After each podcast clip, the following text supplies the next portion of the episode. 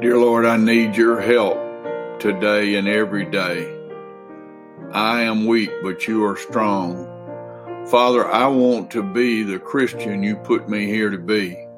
And I confess to you that I miss that daily in many ways. And Lord, we're living in a world where the attacks are regular and, and more pointed all the time from people who don't believe in you, don't believe in Jesus as Savior.